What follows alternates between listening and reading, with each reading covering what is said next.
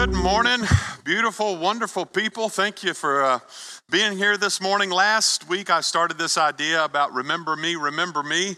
And what we're doing is uh, talking about this moment of uh, that we all share together each week with in communion where we are remembering what the Lord has done, but wanting to sort of lay an extra layer to it to where it goes not, not just between remembering what the Lord has done and giving of thanks to Him, but then we take it the next step to ask the Lord while we're in that moment, who around me uh, can I also be a blessing to?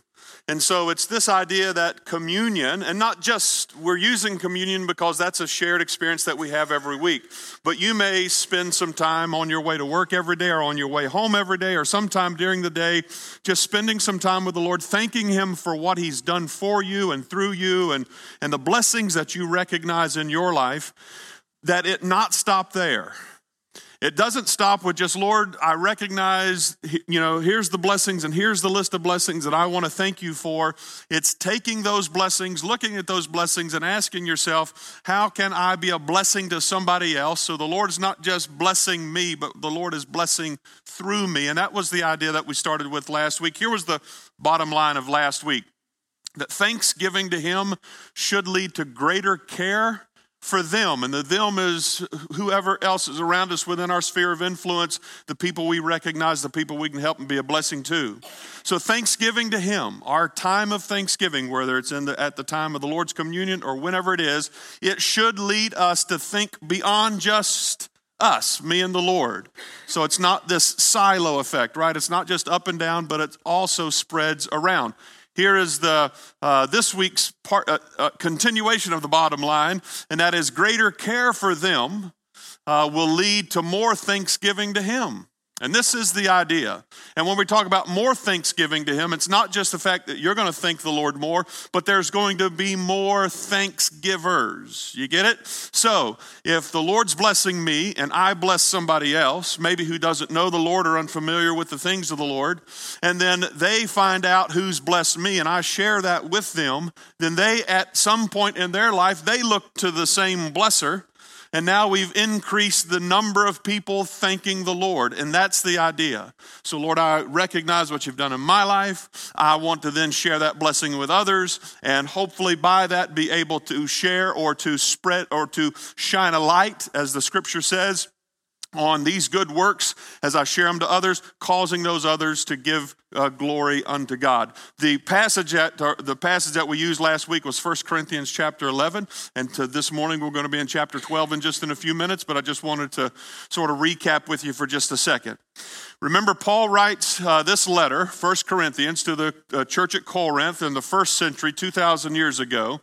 And chapters 11, 12, 13, and 14 are sort of all about, hey, when we get together, when we're gathering together.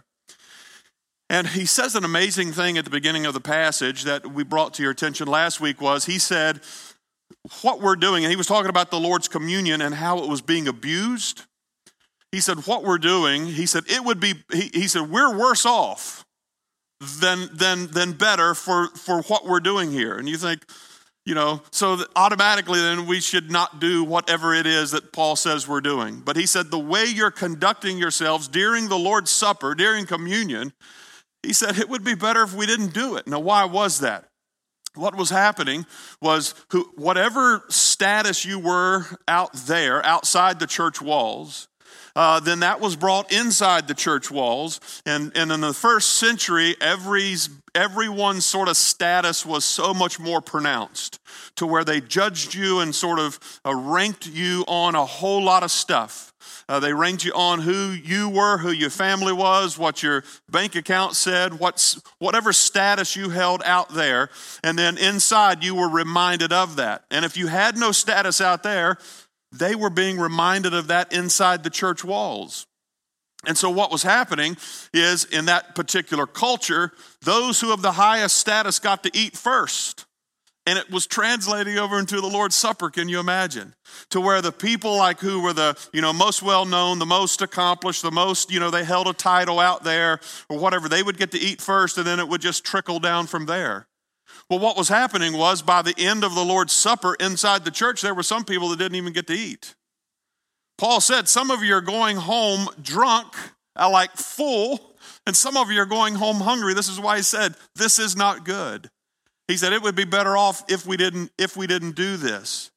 And so he talks about this idea of don't and so what they were doing was they were judging each other. Sort of like jockeying for position, who should get to go first? Here at uh, our Lord's Supper, the way we prefer each other is basically whoever's closest to the table, right? I mean, that's how we decide. Now, gr- granted, in the 21st century, we don't have all of the schisms and the classes and all of that kind of a thing. We have this, you know, thanks be unto God, this big, beautiful middle class that most of us fall in somewhere along the line. So we don't, it's not as quite as pronounced uh, here in the 21st century. But the idea that Paul wanted to, was trying to convey to the folks at Corinth is whatever the folks are experiencing out there, we're turning it upside down when we get in here. And those who don't get recognized out there, we want to make sure they get recognized in here when we come together. And this is why he says, I want you to prefer and honor one another, especially if they get no attention out there. And he talks to them about this phrase about discerning the body. Here was the verse that we used last week. He said, Because you're not discerning the body. He said, If any of you are eating at the table unworthily, he uses this phrase unworthily. Now we sort of automatically think, well, oh, man, I'm not worthy to, you know, partake of the Lord's Supper because I know I've not been all of that. That's sort of almost the opposite of what he's talking about. The, unworthily, as Paul's referring to it here, is if you think you are more worthy than somebody else. If you think that you should get to go in front of somebody else because you think you're better than somebody else, Paul would say, then you're the one coming to the table unworthily. The idea that you would say, I don't think I deserve it at all, it's like you're the best candidate for then the Lord's Supper.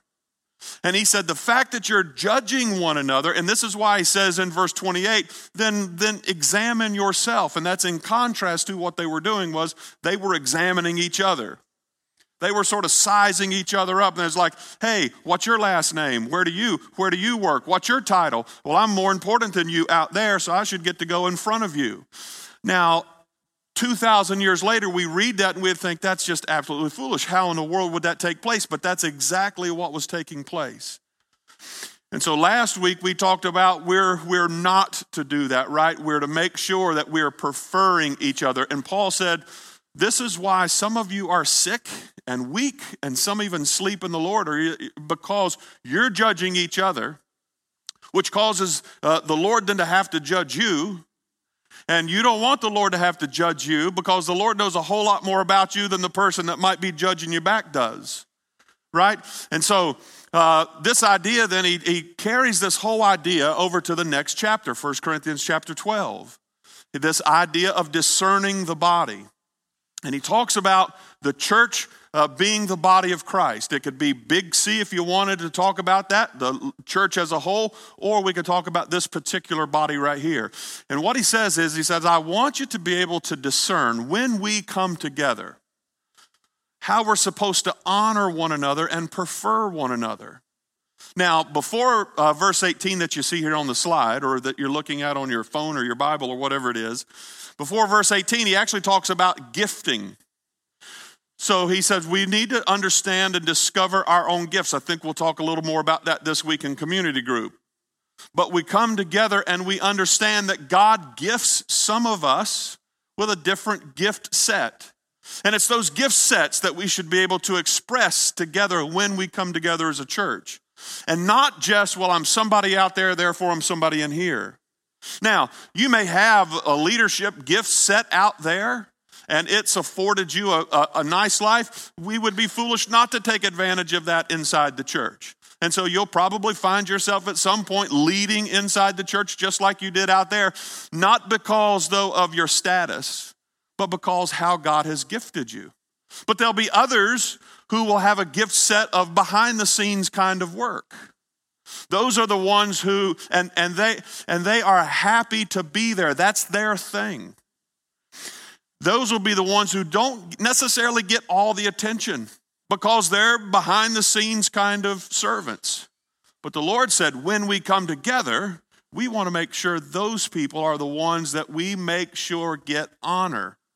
He says it like this God has arranged the members in the body, each of them as He chose, giving us all sets of different gifts. As it is, there are many parts, yet one body. To sort of counter yourself or contrast yourself with somebody else in the church, we're just doing ourselves harm. Verse 22 On the contrary, the parts of the body that seem to be weaker, that seem to be, not are, but seem to be weaker, are actually indispensable. The people who play the behind the scenes role in a church setting, and whether it's, I'm basically talking here about what we do on Sundays, but our church goes beyond a Sunday experience here. We're involved in a thermal shelter and, and Habitat for Humanity and Angel Tree, as you'll hear about a little bit. I mean, so our service goes beyond the work here. But the idea here is the folks that you probably don't see on a, on a regular Sunday basis, who don't have a mic and standing under lights, are actually the ones that are more indispensable. They play the behind the scenes roles. Verse 23 And on those parts of the body, what? The ones that we seem to say are like our behind the scenes folks, on those parts of the body we think less honorable, we want to bestow greater honor. But God has so composed the body, giving greater honor to the part that lacked it, that there may be no division in the body, but that the members may have the same care one for another.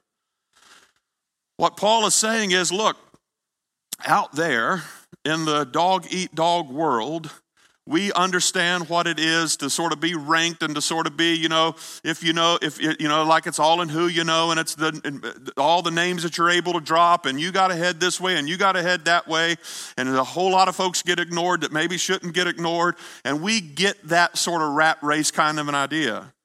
To let that come into the church, this is what Paul was writing against. It's supposed to be something completely different in here to where we applaud and bring attention to those who play uh, behind the scenes, those who have that servant kind of mentality. So it's more of the, not the status of a person, but the spirit of a person. And that spirit of a person is uh, what we're longing for and what we all want to applaud is when they have that servant's heart, as Jesus himself did. That person may be of someone of high regard in the community. Uh, and that's not to say because they're high regard in the community, then we automatically want to ignore them when they show up here. No, it's not it at all. It's just saying let's make sure that we shed the right light and honor those who are serving behind the scenes. As I was uh, preparing these notes, these thoughts, a fella came to mind uh, there's several folks right here at our church that come to mind that I would like to say, but then when you start naming people in the church, then you did name everybody, and you know how that goes. But there was a guy that uh, when I uh, my first interim that I got to uh, to uh, serve at up in uh, Pennsylvania a couple of years ago. I went up and I heard the guy's name before I got to meet the guy. So I went up and met with the pastor search team, and they interviewed me, and I went up and we had lunch together and had an interview together. And they kept they kept talking about this guy named Reed. So Reed was an elder, though that's not what they called him there, but he was like the head of the leadership team. He was a head elder there. He was an adult Sunday school teacher, and I just kept hearing his name quite a bit, even though he wasn't he wasn't able to uh, be at the first meetings with us. And so the cynical preacher brain that I have, I thought to myself, oh man, I'm probably going to butt heads with Reed because he just his name just kept coming up so much. Well, we'll have to run that past Reed. Well, we'll have to see what Reed thinks about that. And you say, well, why would your why would you, you automatically just you know think that and just call it preacher's intuition? And I'll be the first to tell you I'm usually wrong about those things, but that's just the way my mind runs. But what I did think was I want to get to know Reed. I need to meet Reed. I want to see if Reed and I can work together. I wasn't going to be there long, but while we're here, I want us to be able to work together. So at that time, I was driving up from Stephens City up there on Sunday mornings, and I thought, I need to get there a little bit early and I, I want to catch him. First, one of the first times, I'd seen him before that, but one of the first times that I was able to actually have some time to speak with him, I was coming down the hallway and he was coming this way. And what I wasn't paying attention to was he was swinging a plunger. And, uh, I, and, and he just, uh, he was heading into the men's bathroom. And he had this little laugh about him and he says, those kids. And he was going into the men's bathroom with the plunger, right? I thought at that time it's probably not the best time to aggravate Reed, and I'd let him do whatever Reed's got to do in that men's bathroom because he might need some help. And if he needs some help, you get caught in the men's bathroom with somebody else with a plunger, and then you know what's going to take place. You got to help the guy unclog the toilet. And I just thought, hey, we'll just let Reed be Reed, right? So, uh, so we just, I just let Reed be Reed. I thought I'll catch him afterwards. Afterwards, I'm standing in the hallway introducing myself to people, and people are introducing themselves to me. And I'm in the hallway looking into the gymnasium fellowship hall, and I'm thinking, man, I, and I was, I know I was probably ignoring folks, but I kept my eyes on Reed because I wanted to get to him before he got away uh, that morning. And I noticed he started stacking chairs, and I thought, okay, I got a little time. I'd turn around and talk. I'd look back in there, and then finally he was no longer stacking chairs. Now he was folding tables. And then I turned back around and talk and, introduce myself, and I look back in there, and now he's sweeping. He's with a big dust mop going back. And now Reed's a retired principal of a school in the area with a wonderful, outstanding citizen in the community, uh, Sunday school teacher, elder, and he's just in there, just cleaning and swiping and wiping. And I'm thinking, I got to get in there to him. And I look back in there again, and now he's pulling out trash cans and wrapping trash cans. And the little spirit, a little birdie spoke to me and said, You're not going to butt heads with this guy. And I thought, You know, you're right. And you could just tell with his spirit. And not only on Sundays, this guy was there all the time. And he wasn't like an employee or anything, he was a retired principal in the community. And he was just around all the time. In so much that I got to, I got to thinking, do we pay him? Do we pay this guy anything? And maybe that's why he's around. Maybe he needs some extra cash. Maybe he's just hoping at one point somebody will recognize all the works that he's. And he was he had been with the church the entire uh, life of the church. He had started with the church ten years early. He'd been there the whole time. I asked the secretary once, or not the secretary, but uh, somebody that would know. I said, uh, "Do we pay Reed anything?"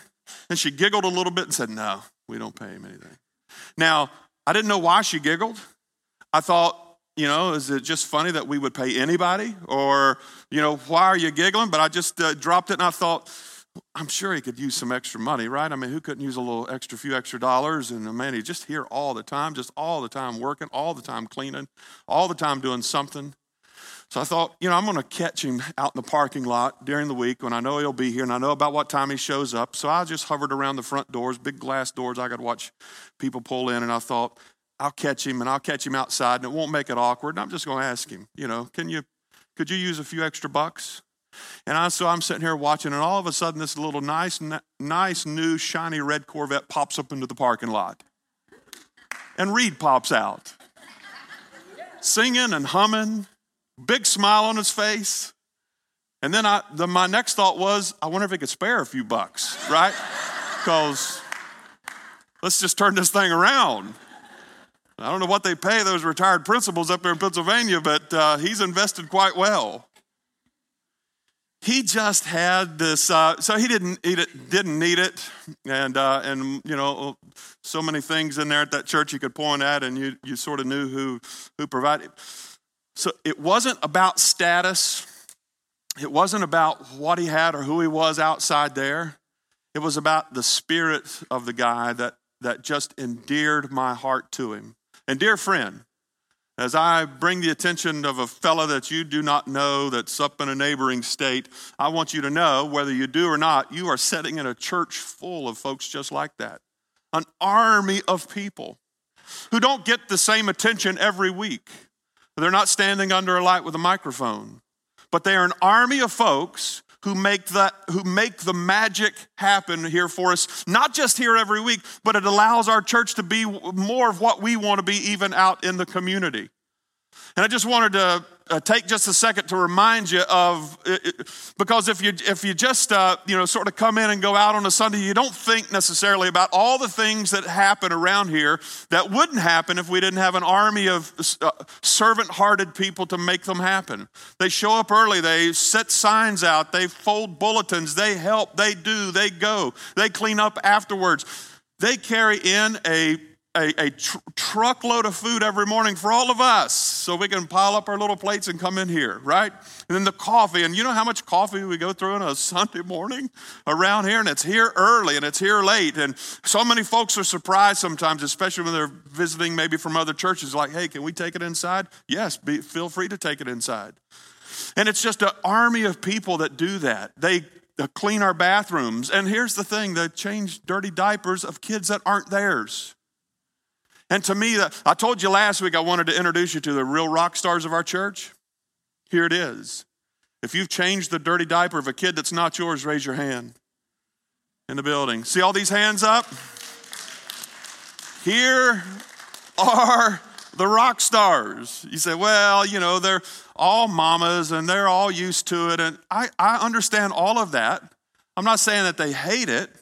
I'm just saying, when I woke up this morning, I was excited to come to church. If you put in the idea that I was going to be changing some kids' diapers at church, it might change the algorithm a little bit about me being excited to come to church, right? But they do. All these dear folks uh, uh wears uh, these uh, light blue uh, shirts that we, a we want you to know that they've been a background check because they're working with all of our kids. But the idea is they're an army of people that make everything around here happen. So Paul says, when we come together, let's make sure that we honor those who are uh, sort of in the background, those who don't always get all the attention. Let us make sure that those dear folk, uh, that those dear folk are the ones that we pay attention to. And then here's the thing we take that spirit and then we go out in the world around us. So we want to, that same spirit of recognizing the people that are in those behind the scenes roles that make the biggest difference. And we want to do that when we go out and, out and about in the world. Uh, Matthew says it like this Let your light so shine before men that they may see your good works. What are those good works? Blessing the people around you recognizing the blessings that God has been in your life and then blessing those out there around you, that they may see your good works. And the beautiful thing about this verse, the your there, is this plural collective your, that they would see our good works and then do what? Glorify our Father which is in heaven. Dear friend, like this is the ultimate of thanksgiving. Not just me thanking the Lord, but me thanking the Lord for my blessing, turning around then using my blessing towards you, introducing you then to the Lord of the blessing, and now you're blessing the Lord and you're praising the Lord as well. That is the ultimate. I, I uh, would say it like this in three levels of thanksgiving. First is to thank Him. During communion time, there's uh, not a thing wrong with and everything right about you taking a moment, remembering what God has done for you and been for you, saving your soul, blessing your life. And Lord, I want to express my thanksgiving to you. This is wonderful and good. I put it at number three, not because we want to get rid of it when we go to number two, but to me, it's like the foundation, right? The second thing is to thank them. Who's them? These are his kids think as kids, and especially the kids that don't always get the attention because their gifting doesn't necessarily put them under a spotlight. Mamas and dads would understand this if you got uh, multiple kids and one kid seems to always be getting the attention because we give the attention to whatever that kid just happens to be able to do. Sometimes it may be sports or athletics or smarts or whatever. And so that kid has a room full of trophies and uh, all of that. And maybe the other child or children, they, that's not their thing. They're a little more, you know, creative, contemplative. They're a little more to themselves. They don't get the attention. Ask any mom or dad when that kid who doesn't typically get the attention gets some attention, how that makes that mom or dad's heart feel. It's like, yes, because they're not always in the spotlight. And then ask anybody, ask any parent, it, would you rather me compliment you or compliment your kids? Well, we all know, right? We all know. Man, to say something good about my kids, I've got four of them, and I very rarely ever hear anything good about them. But when I do, boy, it just fills my heart, right? And that, and I'm, I'm, I'm uh, not being honest about that part. I'm being honest about the part I would rather you compliment them or thank them or to, or to say something to me about them in a complimentary way, I mean, oh man, my heart just swells. So, yeah, thank the Lord, but then also thank the Lord's kids, and especially those maybe who don't get the attention a lot. Here's the ultimate or the pinnacle of it and help them thank Him. So, what we're talking about in the ancient world is this idea of a circle of grace. So, the greatest compliment you could pay to a benefactor, somebody that was in a town or a village who had built a utility for you or built a, a, community building for you, is to help somebody else that didn't know that to know that. It's like increasing the fan base, if you will. So, I, I uh, received the blessing from the Lord uh, and it comes down to me, then I share that blessing in some way because of the blessings that I feel from the Lord. I share that blessing with somebody else, maybe who doesn't know the Lord. And in turn, that individual begins to know the Lord because of the blessings that they've received of me, but actually, the blessings they've received of me have come from the Lord. And then in return, those folk then begin to praise the Lord. This is what the this is what those uh, folks in the first century called the circle of grace. In other words, the thank you really wasn't complete. The appreciation really wasn't completed until I shared the blessing that I received or that I recognized from the Lord with somebody else and got that somebody else to recognizing the one who had done the blessing, the one who's been the benefactor and it sort of completes the whole thing. To me, this is this is like um, yeah, Thanksgiving, graduated Thanksgiving, to where we're not only giving thanks, but we're actually increasing thanksgivers, right? So here's my suggestion for you. We're going to take communion in just in a few moments during that moment of communion as you thank the Lord for what He's done for you and think about what the Lord has done for you, just ask yourself how can those blessings be translated into being a blessing for somebody else around me? That would be a great, uh, that would just, that would make all of the efforts worthwhile if we can capture that spirit. And is there anybody in our circles, where we go out, to the restaurants or wherever it is, uh, pay attention to the pay attention to the dear people who don't always get the attention, and make sure we show appreciation for the ones who don't always uh, have the spotlight on them. The, the truth of the matter, if they're living within their giftedness, the spotlight has nothing to do with it, because depending upon their giftedness, the spot the, the, they would hate the spotlight.